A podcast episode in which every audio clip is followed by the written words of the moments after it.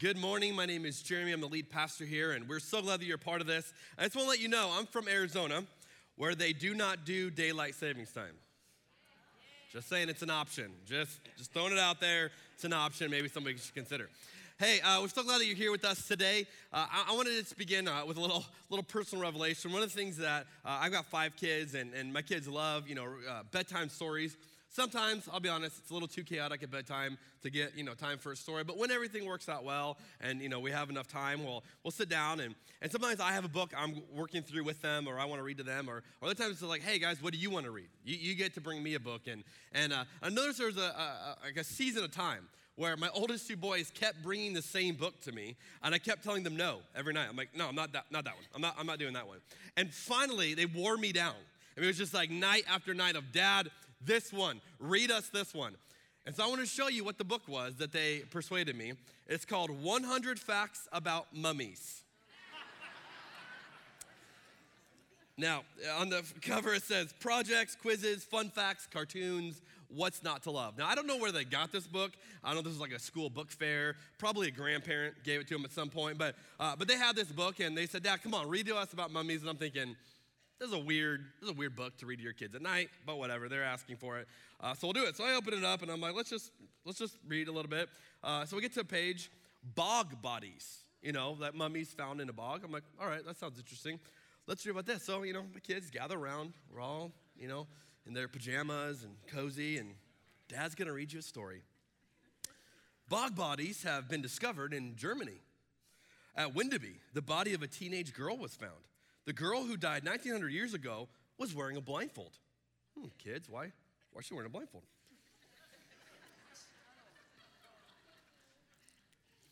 It seems she was taken to the bog, her eyes were covered, and then she was drowned. A heavy rock and branches were put on top of her body, so it sank to the bottom of the bog.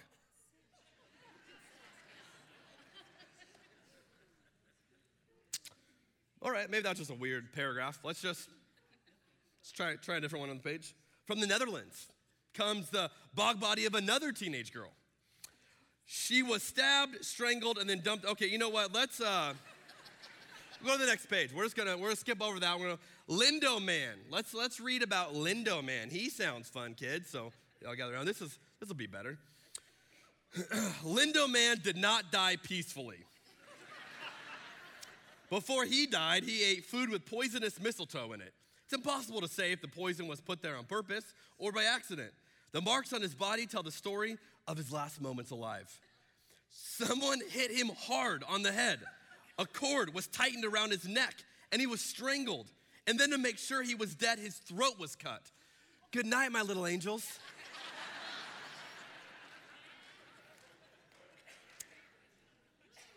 Now, maybe you've had one of these moments as a parent where you realize, I have a problem here. Uh, my kids want me to read the most horrific children's book ever written to them uh, before bedtime. And so, what I realized quickly as I got into this book is that I couldn't just read to them what was in it. I had to rework it. I had to have my own version of it, right? And so it sounded a little something like this Lindow Man died peacefully in his sleep, surrounded by his closest friends. Oh, Dad, that's sweet. Oh, yeah, don't want to be like Lindow, man. You know, and, and I realized like I just I couldn't read the book as is. It would be a disaster. I had to I had to just skip over parts and and just you know make it my own thing. So that's that book. Let me contrast that with a, a very different book. Uh, this is also a children's book. This is called Amy Grant's Heart to Heart Bible Stories. Any Amy Grant fans in the house today? Yeah, you know who you are. now, this is, a, this is a very old book, but what you may not realize, this is not my kid's book. This is my book. Hold on, hold on. Uh, now, uh, you, you, might look at this book and you're like, wow, that not really a book I would expect Jeremy to be reading. And you would be right. Uh, but uh, here's the deal. Uh, this book uh, has an interesting story. I was actually just recently given this book about a couple years ago. Now, you may be wondering, why would someone give you this book a couple years ago? Well, and inside of the book is something interesting. If you go to the opening page, it says, presented to Jeremy Jernigan by the high school class, West Covina Church of Christ. Now, that's a, a church in California where my dad was a youth pastor when I was about four years old. And so here's the story someone in Arizona found this book at a garage sale, opened the cover, said, Hey, I know that guy, bought it, sent it to me, and said, Hey, found this at garage sale, th- thought you might want it back. I haven't seen this book in decades. I don't know when I last parted with it. I don't know, I, I don't even remember owning this. Uh, but what I love about it is this book, at, at, at first glance, may not seem like a, a, a real you know, page turner, right? But there's a story to it. There's something more to it than meets the eye. And I love how excited the person was that found it and realized wait a minute, this used to belong to someone who I know, and I could get it back. And, and there's a whole great story to it. Now, here's my question as we begin to conclude this series that we've been in for last month and a half, which of these two books describes the way you read the Bible? Do you read it like this book where you're like, there's a bunch of crazy things in there, skip over them, change them, act like you never read it, and just get to the good parts? Or do you read it and go, you know what, there's even more there than you may have realized? Now, at the risk of comparing the Bible to Amy Grant, which I'm not trying to do, uh, the, the, the, the, suggestion I'd have for you today is that the, the Bible is not one of those books that you go, yeah, just pretend like that all that weird stuff isn't in there. It's actually a book when we are willing to look, will show us Jesus. That we can walk away and go, wow, I never saw that. I never understood that. And that has been my experience with it. And hopefully, uh, the last six weeks, as you have been in this series with us, that's been your experience as well. So today we're going to conclude it. We're going to be in week six. So if you have your journals with you still, uh, hopefully you've been following along in this series. Go ahead and get that out. You'll see a spot for week six there to take notes. And if not, you can just take notes on a notepad app or some other piece of paper you have. Uh, and then we're going to be in our Bibles in Jonah chapter one. Jonah is in the Old Testament. It's in between Obadiah and Micah, which admittedly is probably not that helpful for you if you don't know where Jonah is. Uh, but I'm going to give you some, some time to go find it. Look in the table of contents if you need to. It's not a huge book. Uh, if you've got a Bible app on a, on a phone, uh, you can go ahead and scroll to that, and you can get your spot in Jonah, and we'll be there in just a moment. Now, here's a question I want us to wrestle with today. Very simple question, and yet a question we'll see all throughout this text. And here's the question What does it take for you to obey God? Simple question. What does it take? How much does God have to do to convince you to do something? Especially something you may not want to do. And what do you do when, when life looks pixelated? How, how much does God have to do in that, in that situation when you're going, hey, I'm not, I'm not sure what's going on. I'm not sure I'm seeing everything. What does God have to do to, to convince you to obey Him in that situation? Now, today we're going to read a story about an Old Testament prophet named Jonah. And, and, I love the story of Jonah. We're not, we don't have time to get into the whole book, but uh, one of my favorite books in the Old Testament. It, it's unlike any other book. Uh, Jonah is a prophet of God, but it's a he's a very relatable guy. He's a guy you can go, hey, I understand what he's going through. I understand, uh, you know, some of his issues. And God says to Jonah, hey, Jonah, you represent my people, you know, Israel. I want you to go to Nineveh. I want you to go and preach to Nineveh and preach a message of repentance. Now, Nineveh in those days was the capital of the Assyrian Empire, which was the dominant world power. And so this is really the hub of where everything is, is happening. Now, what you may not know is that Nineveh was also Israel's sworn enemy. These were the guys that Israel had been battling against on and off for centuries.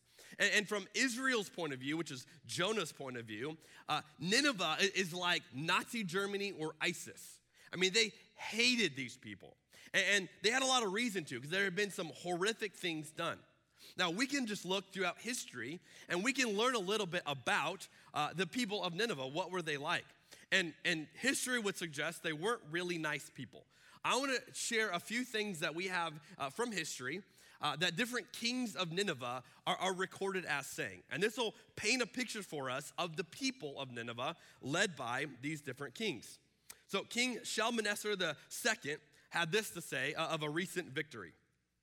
He said, A pyramid of heads I reared in front of his city, their youths and their maidens I burnt up in the flames. So he's bragging about killing children and killing women, and then he assembles all these heads of the decapitated corpses into a pyramid in front of the city. And he's bragging about it. Hey, let me tell you what I did with these guys. That gives you a little bit of the flavor of, of who these, they were. Uh, king Sennacherib had this to say about a king that he recently defeated I flayed him, his skin I spread upon the wall of the city. Now, if you understand the, what he's referencing, not exactly a, a kind mental picture of what he did to this defeated king. Or uh, King Ashurbanipal, well, perhaps the, the most intense of it, once said what he did to another king I pierced his chin with my keen hand dagger through his jaw. I passed a rope, put a dog chain upon him, and made him occupy a kennel. Now, this gives you just a glimpse into who these guys are. They're not really known for being nice, they're known for a lot of the sadistic uh, punishments that they, they did to other people. And what you see here is that when God has a conversation with Jonah, God looks at the city of Nineveh and says, I want them to repent. I'm not okay with this. It's incredible evil. I want them to repent. But Jonah wants these people to perish. Jonah's like, God, they don't deserve to have you. They don't deserve to have a message of forgiveness. They don't deserve an opportunity to change their ways. They are forever gone, forever evil. I want nothing to do with them. So God says to Jonah, okay, hey, Jonah, here's what I want you to do. I want you to go to Nineveh. He's in Joppa. I want you to go to Nineveh, go and preach to the city. Now, it's not, a, it's not an incredible uh, distance for Jonah. It would have been a few days' walk, about 500 some miles away that he could have done. Instead, Jonah says, I'm going to flee from the Lord, which is what the text says, which is a hilarious image if you think you're going to flee from God. Jonah's convinced he can do it. So he decides to get on a boat. Instead of walking to Nineveh, he's going to get on a boat to Tarshish, which is the opposite direction, more than 2,000 miles away. Now, to illustrate how defiant Jonah is, this is a prophet of God, chosen by God. To illustrate what he's doing, let me show you this on a map. Here's Joppa. Jonah is supposed to go to Nineveh, right there. Instead, he's gonna get on a boat to go all the way over to modern day Spain, which is Tarshish. I mean, he is as far away from what God wants him to do as he possibly could be. See, when Jonah's thinking about it, he's going, Look, Nineveh is not on my bucket list, God. I have zero desire to go there. So Jonah's convinced, instead of just staying here and ignoring God, I might be, you know, pushed closer to Nineveh. I'm gonna get on a boat and go the opposite direction. And that way, there's no chance that God can make me do what he wants. Now, when you look at this map, you might be going, wow, that is defiant. I mean, who, who could possibly do this? But before we get into the story, let me just ask Have you ever gotten a boat to Tarshish in your life? Ever felt like God put something in front of you? Hey, here's what I want you to do. And you said, Nope, go in the other direction, God.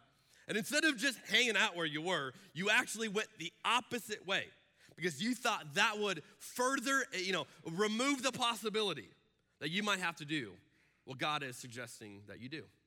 I don't know what it would be for you. Maybe you feel like God is calling you to let go of a dating relationship that is unhealthy. And God's telling you, hey, this is not the person you're supposed to marry. This is not healthy. Uh, this is not good for you or good for them. Uh, you need to get out of this. But you're afraid of being lonely, so you stay in it. You go, I got, I, I can't do it. Maybe you double down and decide, hey, I'm going to get married to this person because I don't, I don't want to be alone.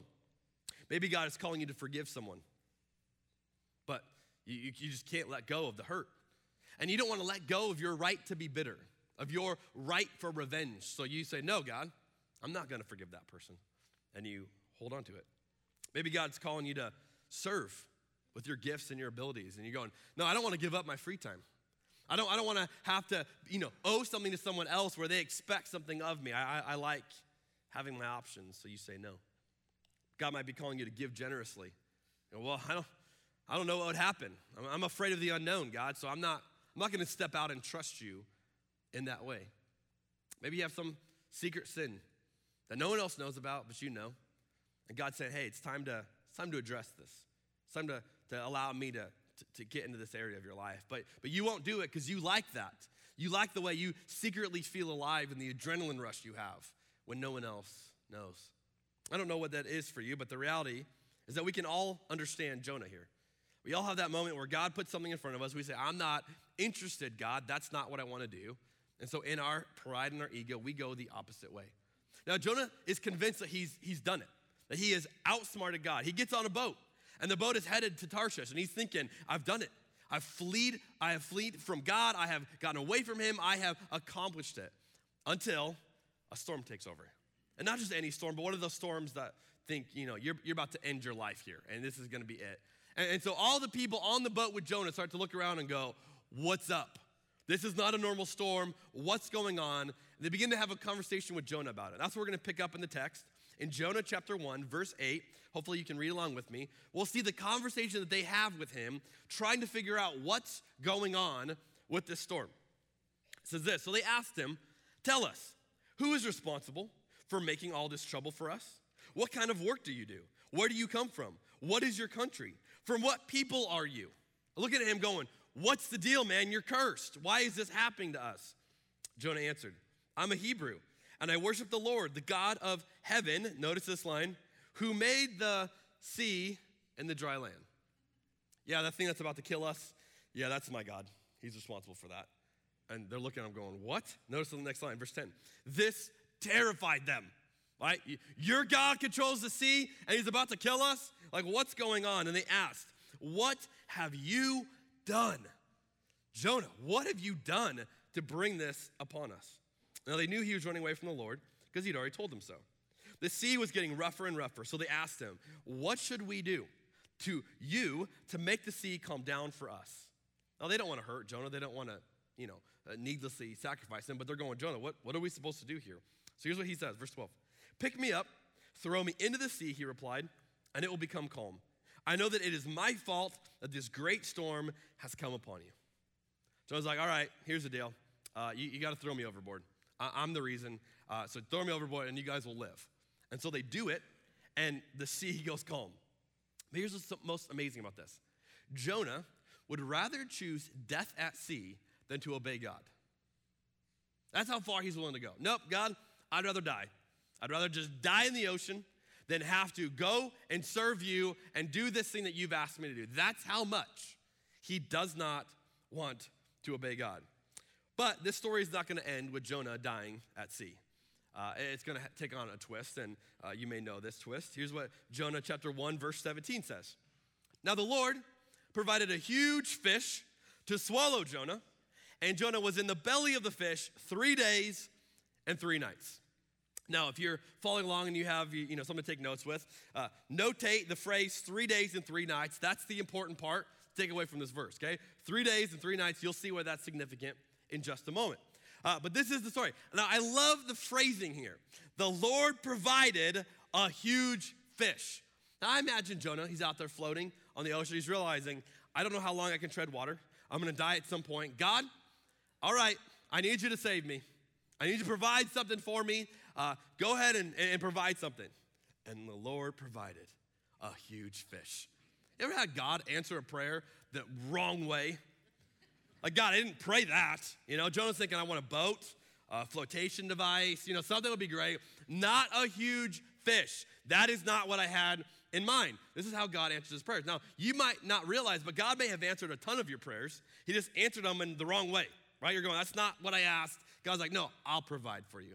And so God provides a huge fish. Now, this is the part, uh, and I want to acknowledge this, where a lot of people go, oh, that's cute that you believe stories like this. This is a fairy tale. Uh, this kind of thing doesn't happen in real life. Now, I want to acknowledge that. Uh, I, I can be a skeptical person. I get that, that pushback or that reaction.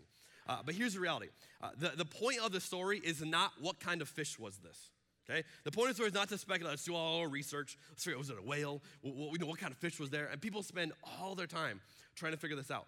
That's not the point of the story. The point of the story is that you have a prophet of God who will go to such great lengths that God has to provide a fish to supernaturally swallow him for three days in order to get him to listen. That is the story. And, and, so, again, if you're getting hung up on, well, that could never happen, I don't know what kind of fish it was. I don't know how God did it. I just believe that this happened, that, that somehow there was a fish large enough to swallow Jonah for three days and for three nights. And I wonder if we really were going to relate with Jonah, do we have some, some group of people that we dislike as much as Jonah disliked the people of Nineveh? Do we have our own Nineveh today? Is there a group that if God said to you, hey, I want you to go and serve this group of people, you would say, no way, not them. I am not going to, to be a part of them experiencing your goodness. Do you have your own Nineveh today? I love the way that Bob Goff says it. He says, You want to know how you're doing in your faith? Watch how you treat people who creep you out. It's a great litmus test, right? Oh, I'm doing great. God and I are awesome. Yeah, how are you treating people who creep you out? And you know who they are. You know those people you're like, well, yeah, but Jeremy, it's because of this and this and this. And that's why they creep me out. I mean, that's why I'm, I'm totally justified in it. And, you know, God feels the same way I feel toward them. Really? Let me show you what God's heart is. 2 Peter chapter 3, verse 9. God does not want anyone to be destroyed, but wants everyone to repent. It's not a real confusing verse. You know what I mean? Like, hey, I wonder what that verse means. No, it's pretty obvious. Like, God's like, look, I don't want a single person to die without experiencing my goodness, without understanding what I'm offering them. I want every single person to come to that. And we should be the catalyst for that. And yet, when we act like Jonah, we become the block. We go, nope, not, not through me. You're not using me to do this, God. I don't want to be a part of this. And so God uses the fish to get Jonah's attention. A lot of times we read this story and we go, oh, God is so mad at Jonah, he's punishing him. No, he's not punishing him. This is a sign of provision, not of punishment. Because if God doesn't do something, Jonah will die at sea. So God has to supernaturally take care of Jonah, provide for him, and get him back on land to, to go to Nineveh. And so God provides it. Now, notice, Jonah's not being digested inside the fish, okay? So again, we think about this as, as a punishment. It's not. He's, he's perfectly maintained, albeit probably a weird three days, uh, but he's inside this fish and God is supernaturally providing for him. And then it gets really good. Uh, Jonah chapter 2, verse 10 says this And the Lord commanded the fish, God can command anybody, and it vomited Jonah onto dry land. Now, anytime you have the word vomited as a verb in a Bible verse, you know it's to be a good Bible verse. But I want you just to use your imagination. Okay, they have to be, you know, deep enough at sea for this fish that's big enough to swallow Jonah. And it vomits him where? Onto dry land. Imagine that thing. I mean, this is the most epic loogie you have ever seen from a fish, right?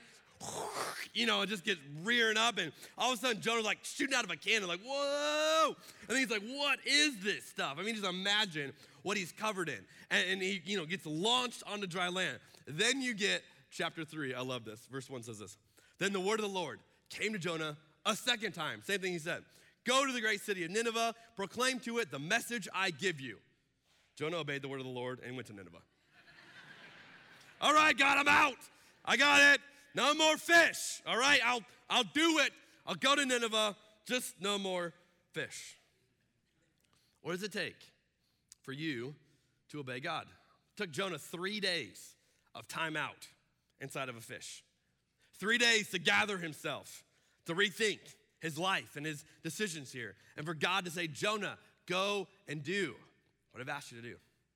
The reality is, some of you today are living inside of a fish, right? You're, you're in that mode right now where God has kind of put pause on your life because you're, you're not really following Him.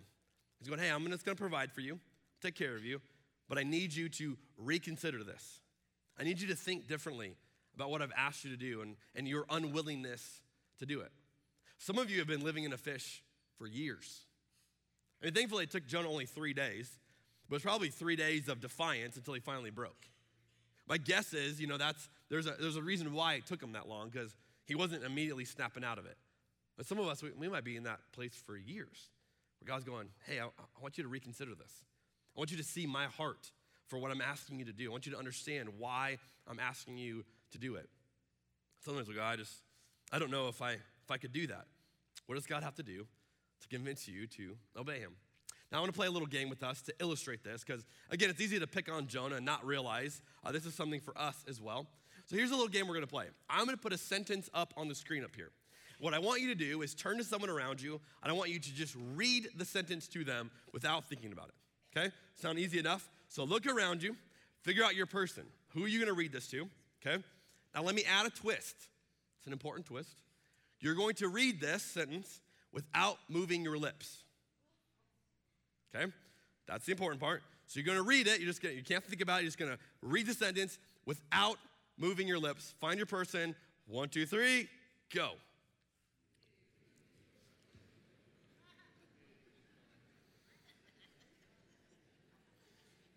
You guys look awesome right now. I just want you to know that. Now, here's what I know about you you just illustrated that you're in one of two camps, okay? Camp number one, you are so excited to do this game before you even knew the details. right? You know who you are. You're like, ooh, there's a game. Oh, I get to talk to my neighbor. I am in. And you were ready to go. And every detail I told you, you got, you got more and more excited to do this game, right? Then there's the rest of you that just stared at me for the last two minutes.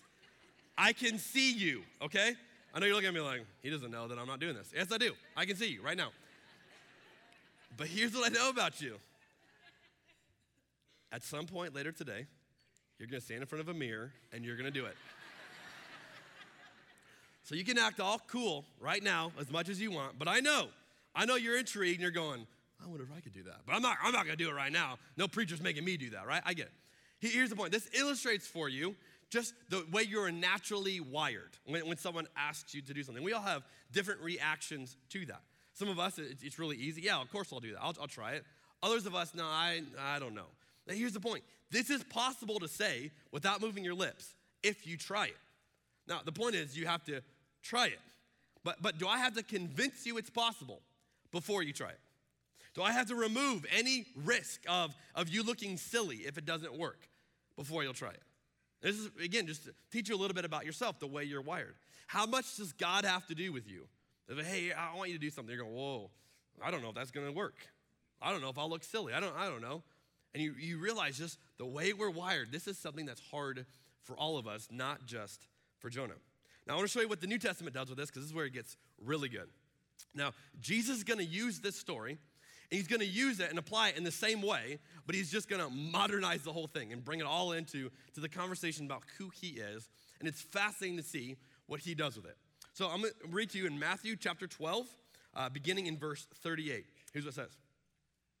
That some of the Pharisees and teachers of the law said to him, Teacher, we want to see a sign from you. Now it seems harmless enough, right? Hey, Jesus, if you are who you say you are, show us something. Do something miraculous so we know that we can believe you. He answered, A wicked and adulterous generation asks for a sign, but none will be given it except the sign of the prophet Jonah. Wow, that's a, that's a sharp response there. Then he goes on, For as Jonah was three days and three nights in the belly of a huge fish, so the Son of Man will be three days and three nights in the heart of the earth. Now, if you're wondering, hey, is this whole Jonah story, do we really supposed to believe it? Okay, Jesus quotes it, so yeah, I'd say it's probably probably worth believing in because uh, Jesus brought it into you know, to the New Testament and, and seemed to think that it was a significant story. But notice, what does Jesus highlight of the whole Jonah story. Now, again, you can keep reading the, the Jonah story. Jonah's gonna go to Nineveh, he's gonna preach to them, they're gonna repent. I mean, the thing he's afraid of happens, and, and, this incredible, you know, repentance, and Jonah's mad about it. I mean, it's an unbelievable story. But what does Jesus highlight?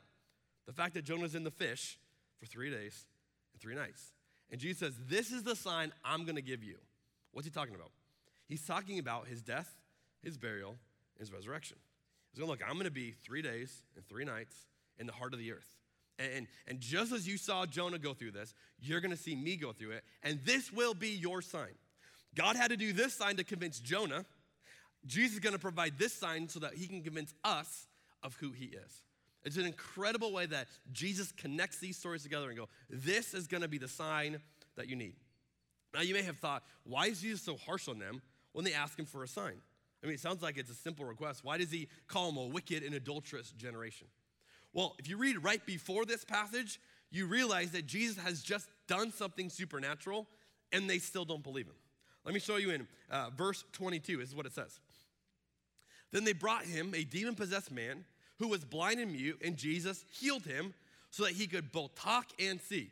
Whew, that'll do it for me. I mean, that sounds pretty cool if I could watch that. All the people were astonished and said, Could this be the son of David? Could this be the guy we've been waiting for. I mean, this is amazing. Notice this. But when the Pharisees heard this, they said, Ah, it's only by Beelzebul, the prince of demons, that this fellow drives out demons. It did nothing to convince them. Jesus has just done this. They're coming right off this, they go, Jesus, show us a sign. He's like, Seriously? I just healed a man. And, and that didn't work. That's why he said, All right, fine, I'll, I'll show you a sign. I'll give you the sign that you need. And then uh, on top of it, Jesus is going to add an insult to this. Now, I don't know what your view of Jesus is. If you thought he was always politically correct and very kind and soft spoken, uh, he wasn't. He wasn't carrying a lamb with him everywhere he went. Uh, he, he got in people's faces and he offended people. And he, he gets a little bit sarcastic at times. You're like, whoa, man, Jesus. I mean, that's, that's intense. Let me show you the insult that he adds to this conversation. And, and you just think about what was Jesus feeling in this moment. He's, he's a little bit frustrated with them. Here's what he says Matthew 12, 41. The men of Nineveh, he's adding to it, will stand up at the judgment with this generation and condemn it, for they repented at the preaching of Jonah, and now something greater than Jonah is here. You realize what he's saying? Go, hey guys, uh, okay, I know you think you're all super spiritual and you got all figured out. Um, you remember the men, the, the men of Nineveh? They're like, yeah, the guys that I read about, you know, these horrific guys. He goes, those guys are gonna rise up at judgment and judge you. Can you imagine that? I mean, hey, Nazi Germany is gonna judge you, ISIS is gonna judge you. I mean, just imagine going, how dare you say that to us? I mean, this is as insulting as you could possibly be. But notice his logic, right? They repented.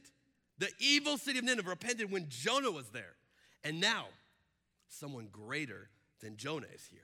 Jesus going, now I'm here, and you will not see what I'm doing. I mean, you get the, the, the feel of how important this is, and you're going, whoa, Jesus. That is an intense insult, but it makes the point that he's trying to make. And so, as we begin to apply this today, here's what I would say for us it's hard to see Jesus when you keep demanding more. Now, that might be your, your story right now. You're going, I, I just can't seem to, to figure it out. I can't seem to see him. Well, are you just in this cycle of demanding more and more and more and more? Jesus said, Hey, I'm going to give you a sign. I'm going to give you the sign of the prophet Jonah. You can watch my death, my burial, my resurrection. It's going to go exactly this way. And then when it does, that can be the sign for you. But do we need more than that? See, Paul even said it this way. He's going, Look, we, we've seen what we were supposed to. 1 Corinthians 15. Paul says, For what I received, I pass on to you as of first importance that Christ died for our sins according to the scriptures. He was buried, that he was raised on the third day according to the scriptures. Look, Jesus told us he's going to give us the sign of Jonah, then he gave it to us. It all played out the way he said it would. Paul's going, don't miss it. He gave you the sign you need. Well, yeah, but I don't know if that's I don't know if that's enough for me. I mean, I would obey God today if only he spoke audibly to me. Then I'd obey God. If he just did that, then then I would. If God would have healed that person that I prayed for, then I'd obey him. But it, I don't know. I just, I don't know if I can. If God gave me more money, then I'd have more to work with. Then I could do more things for Him. You know, then I would, then I'd obey Him more. If God provided me with a spouse, you know, I'm just, I'm just not complete without a spouse. So, so then I could, I could do all those things that God asked me to do. God gave me more success in my career, in my life, and the things that I'm pursuing, then I would have so much to use for Him. See, it's hard to see Jesus, and you keep demanding more. And yet, many of us, that's the cycle we're trapped in. And it's the cycle many people have been trapped in with God to go, I just, I need more, I need more. I need more. If, that's your, your posture, you're never going to have enough to obey Him. And you won't. You'll keep going on a boat to Tarshish, you'll go the other way, and your life will be about the things that you want it to be about. Or we can look at God and go, okay, Jesus, you have given us everything we need.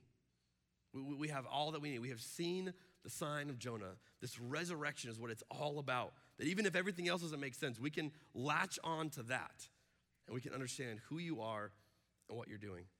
And so, as we close the series today, I'd like to leave you with a simple statement that I would say is a great summary of this entire series where we've been for six weeks. And if you're going, hey, how do I remember this? What, what do I take with me? Here is a simple idea I encourage you to write down and, and just remember that Jesus is in the pixels. Jesus is in the pixels. Now, you may not see the whole image. You may, you may go, hey, my life looks pixelated. But if you start with the premise that Jesus is in the pixels, you will begin to see him at work. You'll begin to see him around you in ways that you never would if you kept demanding more. So you're gonna go through life and it's gonna look pixelated. You're gonna have moments that feel pixelated. But if you remind yourself that Jesus is in the pixels, it'll allow you to obey him, to trust him in the midst of all of it. And so, what we're to do today as we close the series, I'm to invite you to get your post it note out. So, hopefully, you were handed one of these. You go ahead and get that out.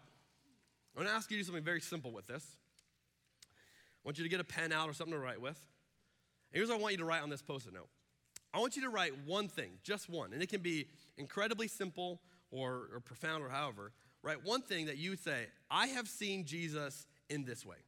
Like, he showed up here, uh, he did this. Um, like, I, am not sure about a bunch of other things, but this one thing, I, I know that I've seen him do this. And it might be something in your own life. Like, hey, this is how he showed up for me. Now, you may be going, well, I don't know where I'm at with Jesus today. I don't know if I, okay. You probably have suspicions of how you've seen him, right? That weird coincidence that you're like, yeah, that was weird that that happened. And, and maybe you, you wonder in the back of your mind, was that Jesus? Was that? I just want you to write one thing down on a piece of paper. And, and we're to give you a couple moments to do that.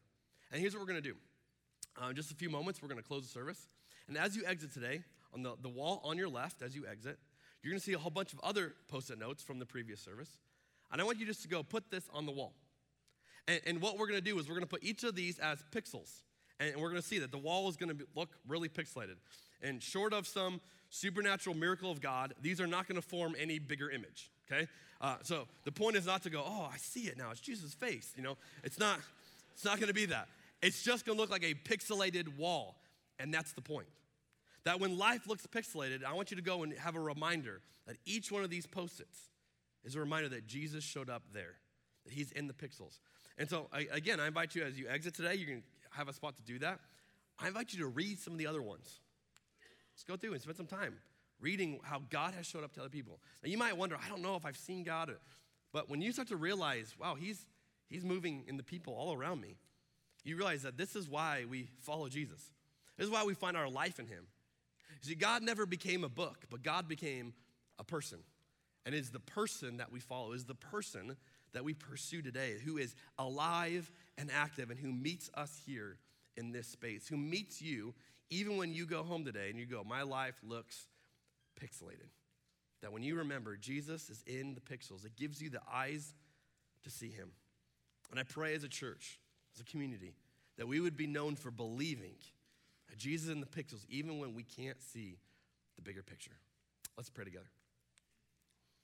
Well, Jesus, we want to see you. We want to be able to be those people who are defined by what we see in you and how we respond to it.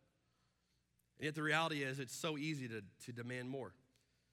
Like Jonah and like the religious leaders, we can just keep expecting that you, you should do more and more and more instead of realizing you have given us the most unbelievable sign ever that you died, that you were buried, and you rose again. And it is that truth, that sign that we cling to today, that we know that you are still alive, that you are meeting us in the pixels of our life right now. And so, God, even as a community, when we can't see the bigger picture, would you remind us, would you encourage us that you are there meeting us in the pixels? And we pray this in Jesus' name. Amen.